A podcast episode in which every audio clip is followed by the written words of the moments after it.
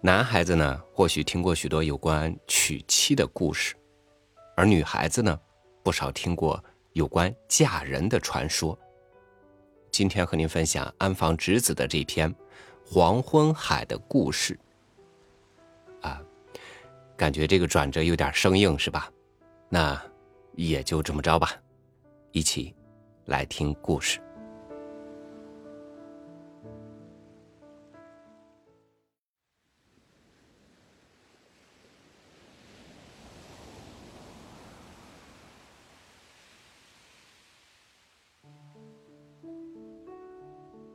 海边的小村子里有一个针线活非常好的姑娘，她名字叫小芝，但是谁也不知道姑娘姓什么，哪里出生的，几岁了，更是没有一个人知道。许多年前的一个夏天的黄昏，海面上洒满了夕阳的金粉，像金色的鱼鳞一样密密麻麻的涌了过来。就是在那个时候，这姑娘来到了村里的裁缝奶奶的家里。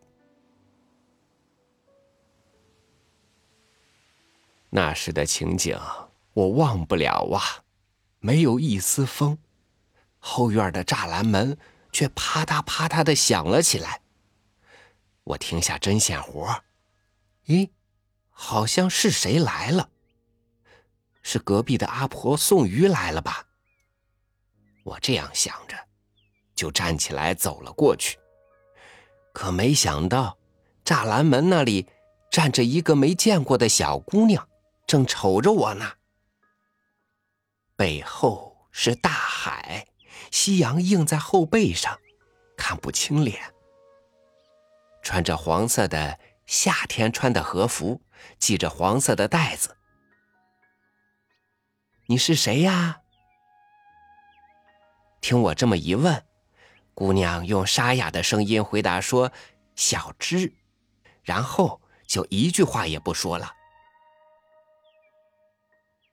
哎，到底是什么地方的姑娘呢？我也半天不作声了。于是姑娘小声的央求我说：“在追我呢，把我藏起来吧。”见我呆住了。姑娘又央求我说：“我帮您做针线活，让我留一阵子吧。”听了这话，我有点高兴了。不管怎么说，我从冬天就开始神经痛、手腕痛，贴着膏药干到现在了。那么你就进来吧。雨衣刚缝了一个开头，你就。接着缝缝看吧。我说完，就让姑娘坐到了屋子里的针线盒的边上。姑娘礼貌的进到铺着席子的房间，穿针引线，开始缝起刚缝了一个开头的袖子来了。那手势非常熟练，一眨眼的功夫，一个袖子就缝好了，和前后身正好相配，连我也服了。既然是这样的话，就留在这里干活吧。我当时想，喏，就这样，名叫小芝的姑娘便在裁缝奶奶家里一边帮忙一边住下了。小芝很能干，那小小的手指，不管是丝绸的盛装，还是和服的礼服和带子。都缝得非常漂亮，就好像是用浆糊贴上去的一样。所以村里的人不断的来求他，不，连邻村离开老远的小镇都来订货了。不过一年的功夫，裁缝奶奶就挣了很多钱。于是，奶奶为小芝买了大衣橱、漂亮的梳妆台。你呀，早晚也是要出嫁的呀。可小芝听了这话，脸都白了，吓得说不出话来。那有着七个抽屉的漂亮的衣橱，小芝的手连摸都不摸一下。那镶嵌着贝壳的美丽的镜子，小芝连自己的脸照都不照一下。也就在这个时候，裁缝奶奶想：这姑娘恐怕有一个怕人的秘密吧。不过，几天之后的一天深夜，裁缝奶奶听到小芝一边开夜车干活，一边唱起了这样的歌：“虽然住在海里的海龟说，嫁给我吧，可我害怕的不敢去。虽然住在海里的海龟温柔的说，你逃呀，逃呀，我也要追上你。”可我害怕的不敢去。小芝用细细的笛子一样的声音唱着。裁缝奶奶正在隔壁的房间里干针线活，针从他的手里掉了下来。吓死我了！吓死我了！小芝被海龟给缠住了。裁缝奶奶太吃惊了，连气都喘不过来了。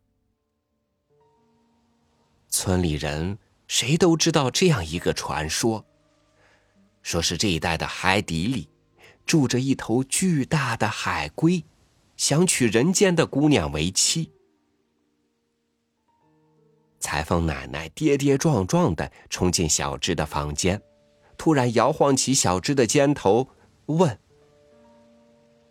你，你真的见到过海龟，而且答应要嫁给他了？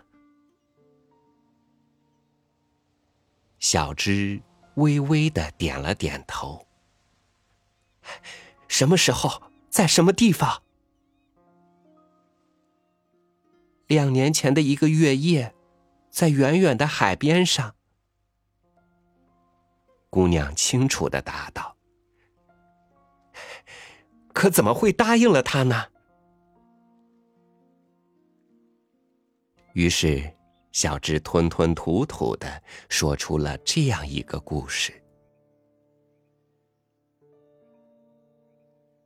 刚巧那时候，我喜欢的人生病了，不管吃什么药、看什么医生、怎么念咒语，也治不好，只剩下等死了。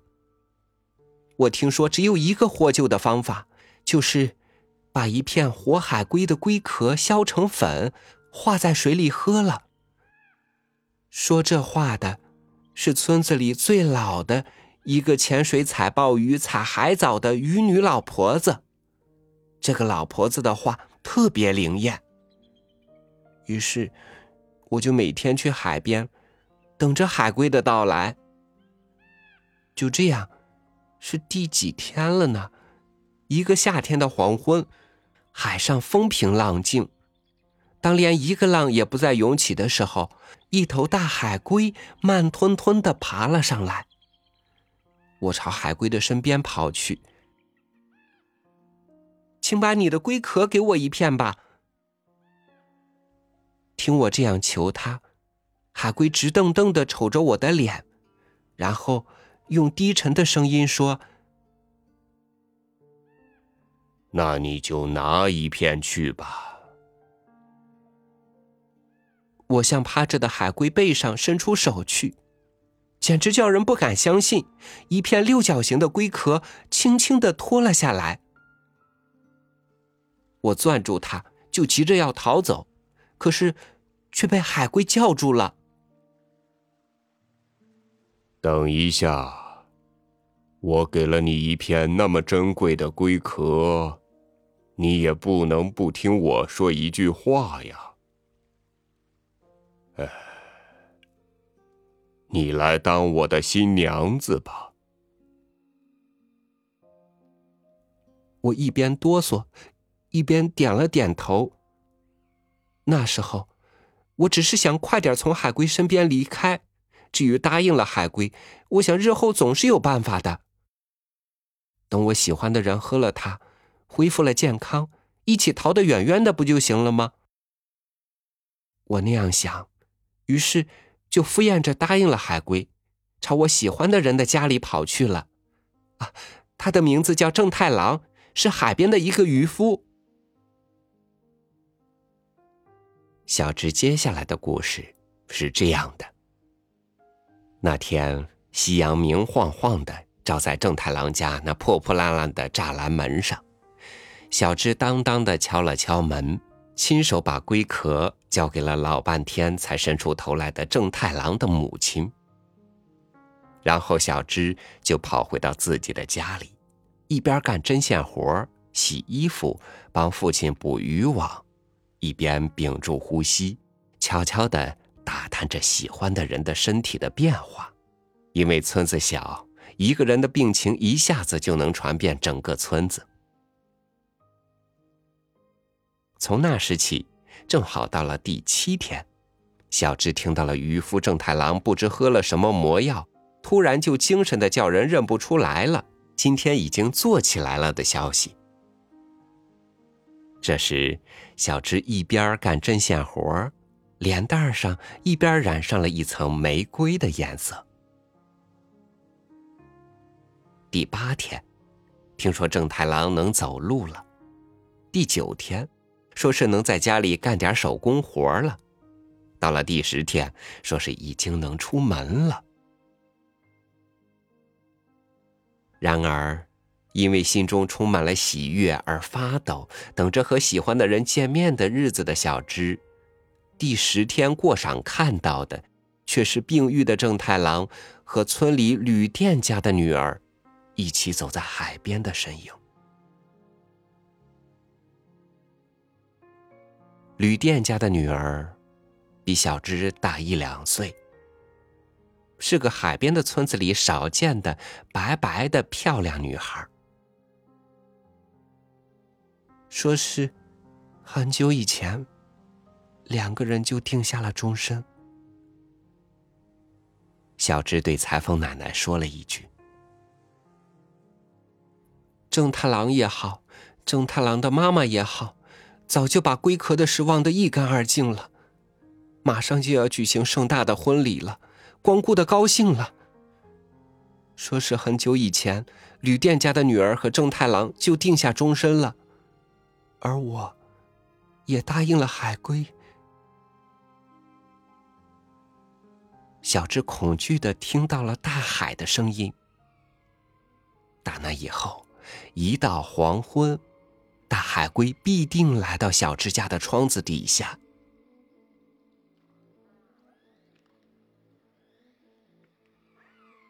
不要忘记，你答应我了呀。不要忘记，你答应我了呀！海龟低声嘟哝着。每当这个时候，小智就蹲在家里一动不动的，连大气也不敢出。不过很快，他就找到了一个借口。当海龟来的时候，小智唱起了这样的歌。嫁妆还不够，和服和被褥还不够，锅和碗还不够。可是从第二天开始，海龟就嘴里叼着金珍珠、珊瑚饰品，扔到了小智家的窗子底下。这些东西，对于贫穷的小智家人来说，都是渴望到手的宝物。不论是哪一个，都美丽的让人吃惊。如果卖了的话，足够一个姑娘的嫁妆了。小芝是一个孝顺父母的姑娘，所以他把从海龟那里得到的东西全都交给了父母，自己逃走了。小智轮换着睡在同一个村子的亲戚家里。熟人家里，好朋友的家里。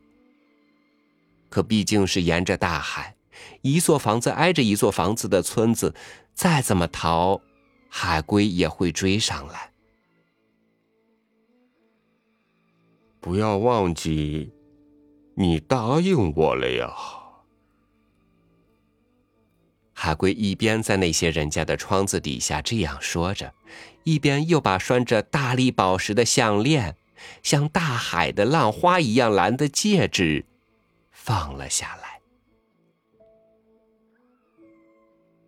正太郎婚礼的前一天晚上。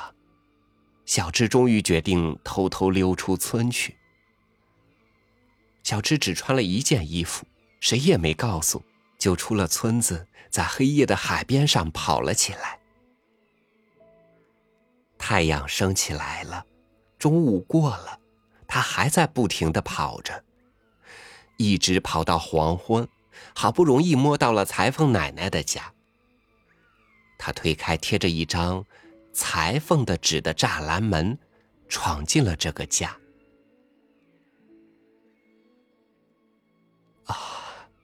是这么一回事啊！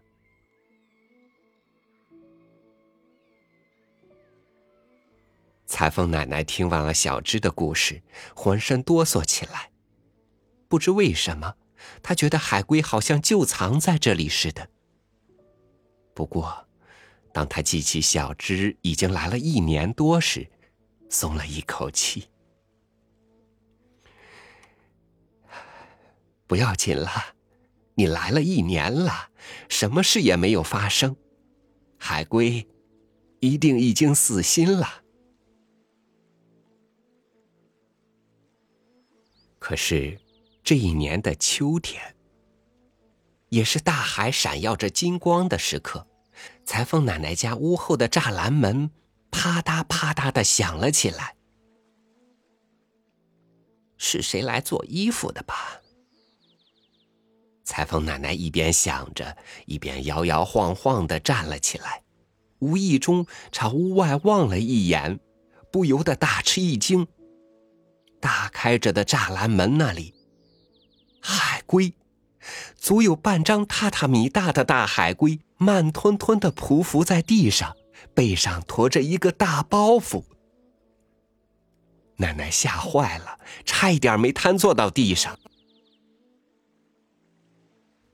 海龟把背上驮着的包袱，扑通一声，灵巧的卸到了地上，低声说：“赶快给我缝和服。”给我做婚礼用的长袖和服、长罩袍和带子，做好了，我就来接小芝。那那怎么行？奶奶好不容易才挤出来这么一句话，可这时候海龟的身影已经消失了。奶奶光着脚。奔到栅栏门那里，用颤抖的手解开了海龟放在那里的包袱。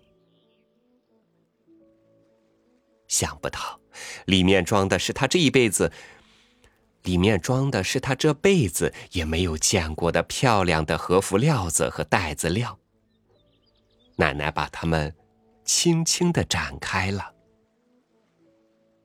点缀着像花一样的淡桃色英格的和服料子。蓝色的波涛上飞翔着成群白鸟的和服料子，画着红珊瑚摇晃的绿色海草的和服料子，还有晃眼的金银袋子料。究竟是谁来穿这么美丽又是这么珍贵的衣裳呢？奶奶马上就明白了。海龟终于来了。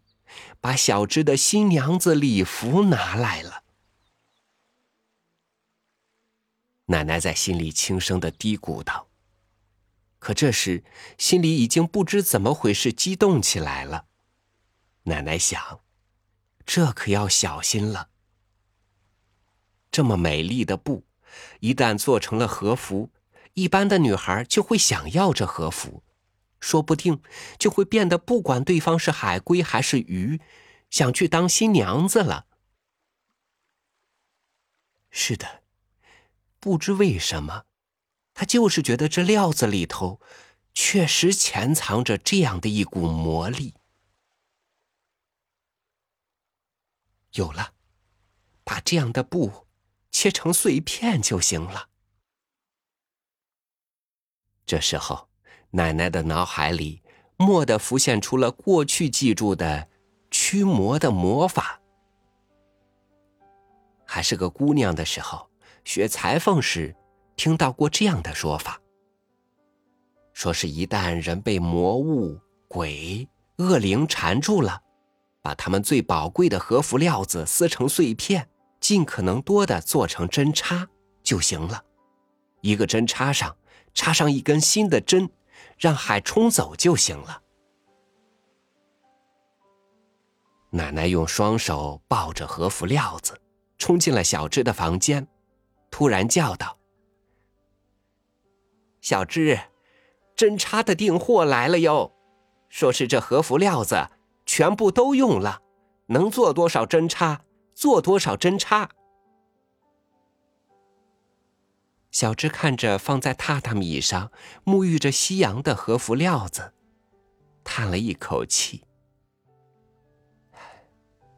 这么美丽的和服料子，竟要全做成针插，是谁要？然而，裁缝奶奶一言不发，猛地捡起和服料子来了。眼瞅着每一块和服料子都被剪成了小小的方块，散了一地。奶奶把针穿上线，一边把两片方布拼缝到一起，一边像生了气的对小芝说：“你快帮帮我呀！就这样缝到一起，当中装上米糠。”裁缝奶奶往缝好的方口袋子里装上米糠，缝上了口子。好了，快点缝吧，这种活儿尽可能快一点儿。小芝发了一会儿呆，点点头，自己也开始忙活干起来了。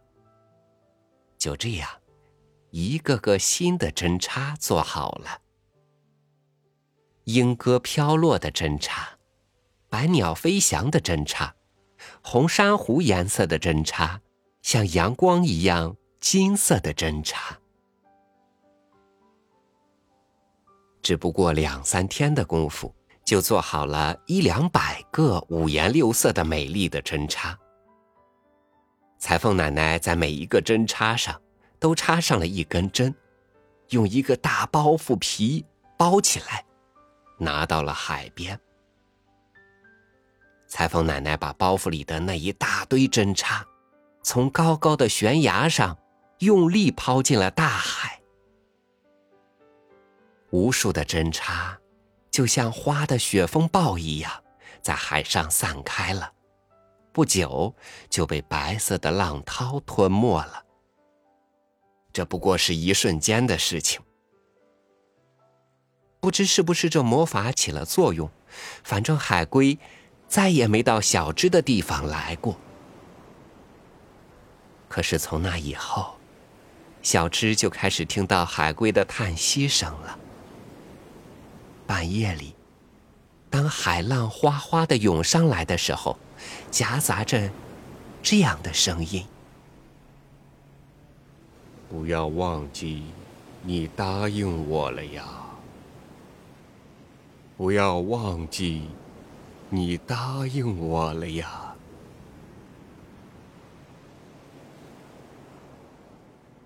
他真真切切的听到了海龟的叫声。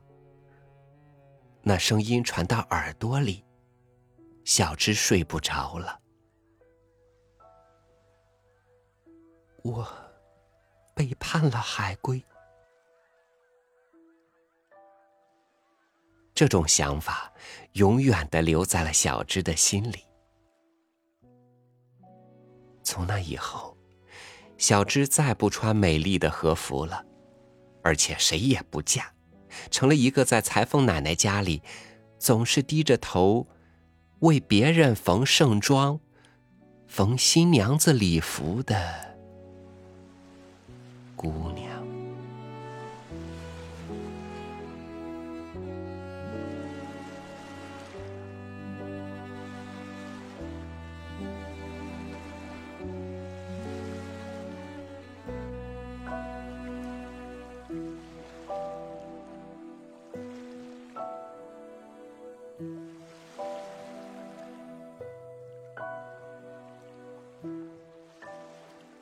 其实，在当初，那些神奇的故事就已经隐隐的告诉我们，那些还不懂什么是承诺和责任时许下的诺言，成了我们长大以后最隐秘、最长久，也最无解的伤痛。好，感谢您收听我的分享，欢迎您关注微信公众号“三六五读书”，收听更多主播音频。我是超宇，祝您晚安，明天见。